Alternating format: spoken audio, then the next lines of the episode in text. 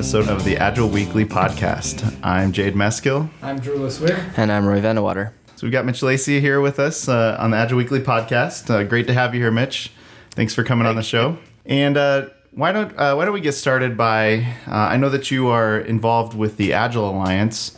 Maybe you could tell our listeners who might be unfamiliar with the Agile Alliance uh, what the Agile Alliance does, what it represents, and, and how you're involved there. Yeah, so my job my job with the Agile Alliance is um, I'm the conference chair for the for for Agile 2012, and uh, the Agile Alliance itself is a, a nonprofit organization who who whose primary goal and focus is to advance agile development principles and practices, and it supports this in a variety of ways. Uh, the conference is probably its biggest way, but it manages and, and hosts local user group meetings, supports those talks, community groups. Uh, the website has good resources and event listings. Um, so Agile, Agile Alliance is, you know, primary focus, Agile software development and, and the, uh, the big, the big source of revenue to supply that, those endeavors is the conference. Great. So uh, maybe you could tell our listeners also about the uh, Agile 2012 conference that's coming up soon. Yeah, so Agile 2012 is going to be in uh, Grapevine, Texas this year, and I'm I'm really looking forward to it. We tried some new things this year with regards to our keynotes and to a new stage called the Knowable Know-How stage, where we have a bunch of known industry experts that'll be that'll be there not giving a talk, but they're actually going to be answering questions uh, that people can submit on the website, provided they've registered for the conference, and then come up on stage to sort of have like a like a you know intimate as intimate you, with you as you can be with a couple hundred people in the room, but an intimate conversation around uh, around uh, large topics at choice at hand. So, really looking forward to that.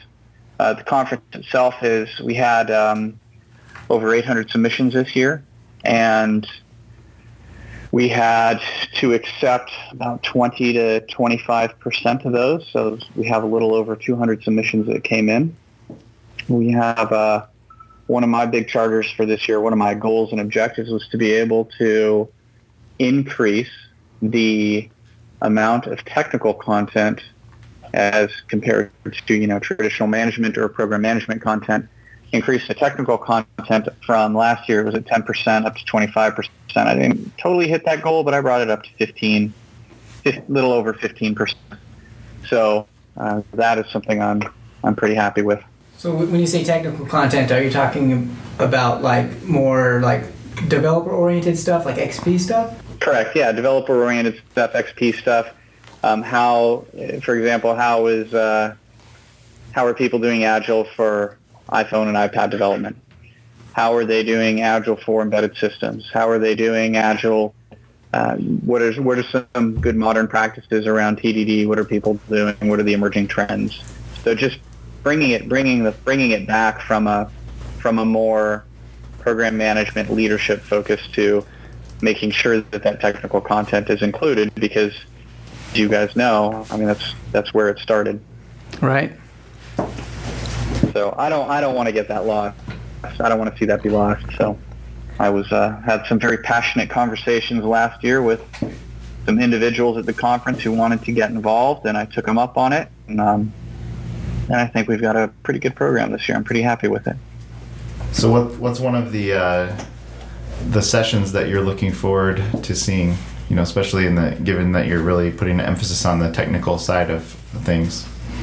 Yeah. So um, it's funny because I'm not even sure I'm going to be able to go see any sessions. and, and, there is a session uh, on Monday with Eric Smith and Eric Meyer around make your iPhone agile with automated iOS testing, which to me sounds pretty cool that I want to see.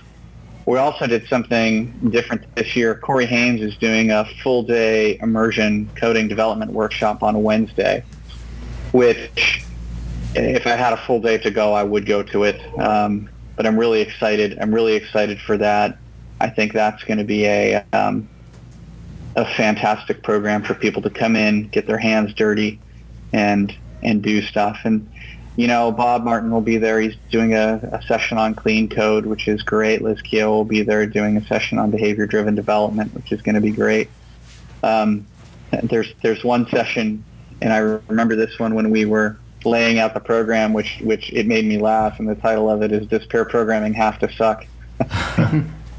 and it's uh, you know it's it's it's obviously funny because when you start out it does, and as you actually learn how to do it, it gets significantly better and easier. So. Um, Dave Bernstein's doing a session on writing high quality code that I think is going to be pretty exciting and fun.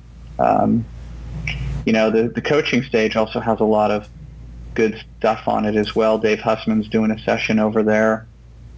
Um, Sam Lang and Karen Graves, they're doing a session on brain science on Monday, the first day.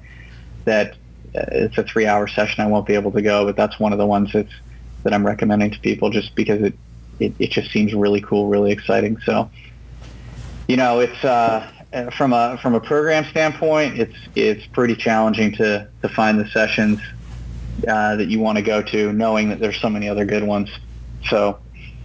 I, I was uh, on the phone with somebody earlier saying, "Hey, I'm a first timer. I don't know what to see or what to. I don't know who's who. What should I go see?" And I I spent about an hour in the program with her diving through it. She said, "So you recommend everything?" And I said, "Well, yeah." I do. Uh, why don't you go look at it, and then let's talk again next week, and you you let you pare down the list a little bit, and I'll give you my thoughts on your pared down list. But so awesome. Well, sounds yeah, like sounds like some really great people. Yeah, it should be a lot of fun. I'm really looking forward to it. The party on Thursday night is at the uh, Glass Cactus nightclub, which is there on on the Gaylord compound, overlooks overlooks the reservoir of Lake Grapevine, and it is a beautiful a beautiful building. We have a great band called the Emerald City Band and uh, a comedian who's going to open up for us as well. So it should be pretty fun. Awesome. Yeah, I'm looking forward to that. Uh, shifting gears a little bit, uh, you know, what is what is something that you've seen lately? Maybe a, a recent development in uh, agile technical practices that that's got you excited or frustrated, or you know, what what's got you hot and bothered in the in the technical realm? I can't, yeah, I can't say that I stumbled across anything new, um, but the thing that gets me hot and bothered, in fact, I had another conversation with a person today about, about this, was she was, this is a, a customer friend of mine, she was telling me that her, that her organization, you've got, you've got management who's bought off, which is kind of rare, right? And they're saying, go, go, go, let's do it. Whatever resources you guys need, let's make it happen. Then you've got the middle management, which surprisingly was, was bought off and supported, and you had half the team, the testers, ready to rock, the traditional project managers ready to rock, but you had the developers sitting there saying, yeah, I'm not sure I can build anything in a month and have it be potentially shippable. I mean, it's it's going to take us it's going to take us six months to to design the system, let alone to actually you know, get anything written probably a year, year and a half, and um, and I, you know, it, it drives me batty when I see that behavior because you have it, it's it's it's so well known. At least for me, I think it's pretty well known that this stuff works, and we're constantly we're constantly as people in this industry, we constantly have to resell and resell that message mm-hmm. of people have done it before us. It does work. If you have the right mindset, you're, you're going to be fine. If you don't, it's not, not going to work. And I know it's not really a development practice. It Just happen to focus on developers today, but it, it I just I, I bang my head against the wall time and time again, just as I'm sure you guys do when when you hear when you hear the that can't that can't work here story or, or that doesn't work in the real world because obviously when people say it doesn't work in the real world, I wonder what world they're in because in the world that I live in, it works great. As far yeah. as I'm concerned, we're all on the planet, but you know, maybe not. So, what are some of the what are some of the techniques that you might use when you end up in that situation where, uh, you know, going back to your scenario? Well, we can't even we can't even design it in six months, let alone deliver something in a month. That's just impossible. You know, what, yeah. what do you do from that point? It, it, at that point, I, I, I really focus. What I do is I try to focus on the past and say, okay, hey, you know, you're right. Walk me through walk me through how you've done this. How would you go about and do this, right? And and of course they'll start out and like like today the, the it wasn't a development team um, or the lady I'm thinking of, you know, the development team wasn't on the phone, but it was it's like okay well let's walk people back and say what have you done in the past? And they lay it out there and say now now tell me when all the problems surface in that in that area. And of course they always surface at the end. I mean telling people doesn't work. Telling people that this is the way you should do something doesn't work because you have to paint the picture inside their head and show them what it is uh, what it is they're missing or what it is what it is that that needs to be seen for them to have the light bulb go off and go ah now I understand everything you're talking about. I still don't believe it, but at least I understand it, and I'm willing to take a little bit of a leap of faith on this. I'm willing to take a little bit of a leap of faith on this to to be able to drive it forward, um, and that's when you know having somebody there to help comes into play. I'm a big fan of painting the past taking, painting the past, highlighting the failures, and go, great. Well, if we keep doing the same thing, we should expect those results. Great stuff. So when a developer has that mindset, like, no way, there's no way that, that we can do this in this amount of time, what do you think it is? Are they afraid to release something because then they have to be held accountable for it or is it they're just used to procrastinating and, and not really releasing anything what do you think well, causes that i think it's i think it's i think it's both i think it's procrastination i think it's the accountability I think it's the fact that that um, you know people have been trained. I mean, you, you get trained in school. You go to you go to school. You learn development. You you you don't you don't learn agile from the get go. There are very few schools out there that are teaching that stuff. Most of the people, like my next door neighbor, he's a computer science major, and he's learning that you go off and you do your design up front, and then you go write all your code, then you go write all your tests. Right. That's and, he, com- and he comes next door and he says to me and he goes, Mitch, how does it how does it work at Microsoft? How does it work here? How does it work here? How does it work here? Um, and I tell him, I say, this is, you know, this is what I advocate. This is what companies do. And I gave him a copy of my book, and he read it, and he's like, I'm not learning any of this in school. so it, it it sort of starts at that ground level foundation because you're you're you're teaching somebody how to if if they're right-handed, you're teaching them how to be left-handed. Yeah. Right? You've been right-handed all your life, and now suddenly somebody's telling you to be left-handed. That doesn't really work that well, especially if you're expected to learn it overnight, uh, which a lot of management teams really drive. So because of that, I see you, you see a lot of resistance with development teams. You see a lot of resistance with management, and the fact that they say we can't do it. Now that's part one. Part two is the fact that people look at a, at a holistic solution and think that they have to build the framework and then they have to build the UI and they have to build all these things and hopefully it all comes together at the end. Um, as you guys know, everybody in our in our space is a big advocate of you know let's let's build the smallest piece first, smallest thing, validate the functionality, right. and drive forward with it. Right. Now, of course, that that creates the uh, the the mindset that you have to have of throwaway work, and in organizations often frown upon throwaway work because as development teams we should get it right the first time. right? The problem is, is we're not going to get it right the first time because software is a creative process and it's artistic, and you know the IDE is like the canvas, and you're going to paint and you're going to repaint and you're going to repaint again, and and it's impossible to it's impossible to get it right the first time. You have to go through and do some sketches, do some prototyping, you know, create some get some user stories that are working so you can get feedback from your customers, and if they change their mind, you know that's a good thing. A lot of companies think that that's a bad thing because they have everyone sign in blood. That's right. So, what do you what do you think our responsibility is as you know those, those people who have found this new way, and uh, you know we still look to uh, the traditional university environment and, and other things that are teaching people uh, the, this outdated way of developing software. What what should we do about that? Uh, what should we do about? It? Well, first let me let me back up. I'm not necessarily sure it's an outdated way. It's just a it's a different way, right? Because I'm I'm a big advocate of waterfall. I think waterfall's great. However, if you're in an environment that's going to change, and if you have customers that are going to change, and if your business is changing, and it's, and it's changing so rapidly that you have to be able to respond to it, then waterfall's not a good solution.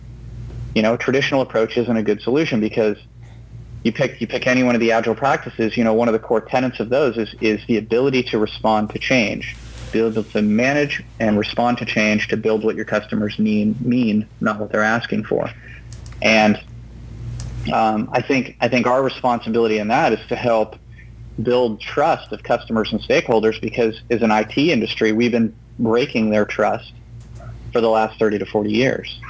Because every time we say that we can go do something, we we deliver late, we deliver with low quality, and uh, that that degrades the trust. And then of course we have to put or, or business puts more controls on IT and says, okay, you must commit to this, you must do this, you have to have very precise estimates, and and it and it's a it's a really uh, evil cycle that we have to deal with. Um, so it's you know our I think it's part of our responsibility to train management, train leadership, train and most importantly train the customers to help them understand that we do have their best intentions at heart and we don't want to screw them over. And in order to do that, we have to work together. We can't and we can't promise the world because right we know what we want when we see it and we know that when we see things they will change. So, uh, Mitch, as we as we wrap things up here, is there anything that uh, you'd like our listeners to go check out? Uh, you know, where can they read more about you, pick up your books, all of those things? Uh, yeah, why don't you take sure. Well, definitely attend the Agile 2012 conference. I think it's going to be a kick-ass event. Um, my website's mitchlacey.com. Pretty easy. Amazon uh, has got a, got the book up there. I'm I'm I'm very very proud and happy. I think it's up to uh, 33 positive reviews, and right. 31 of those are five stars, and two of them are four. So um, people are people are reading the book, people are liking the book, and and I'm uh, I couldn't be happier. So Awesome. yeah, uh, conference awesome, great website. Uh, Scrum Alliance, which we didn't talk about, uh, lots of good stuff on that website as well. So good content. People should go read read up there. You guys have some good content as well. Great. To go Well, with your past, past podcast, go listen to them. well uh, thanks for so, thanks so much for joining us on the podcast, and uh, good luck with Agile 2012. Uh, we're really looking forward to seeing all the great content coming out of there. And uh, yeah, yeah, thanks I for think, joining us. uh, I think Derek's got one of those invited Knowable sessions. Yeah, he Yep. does. Yep. And uh, for our listeners, if you'd like to continue this conversation, you can That join us be- on our uh, on our Facebook page at uh, facebook.com slash agile weekly. Thanks, Mitch. Thanks, guys. Talk to you next time.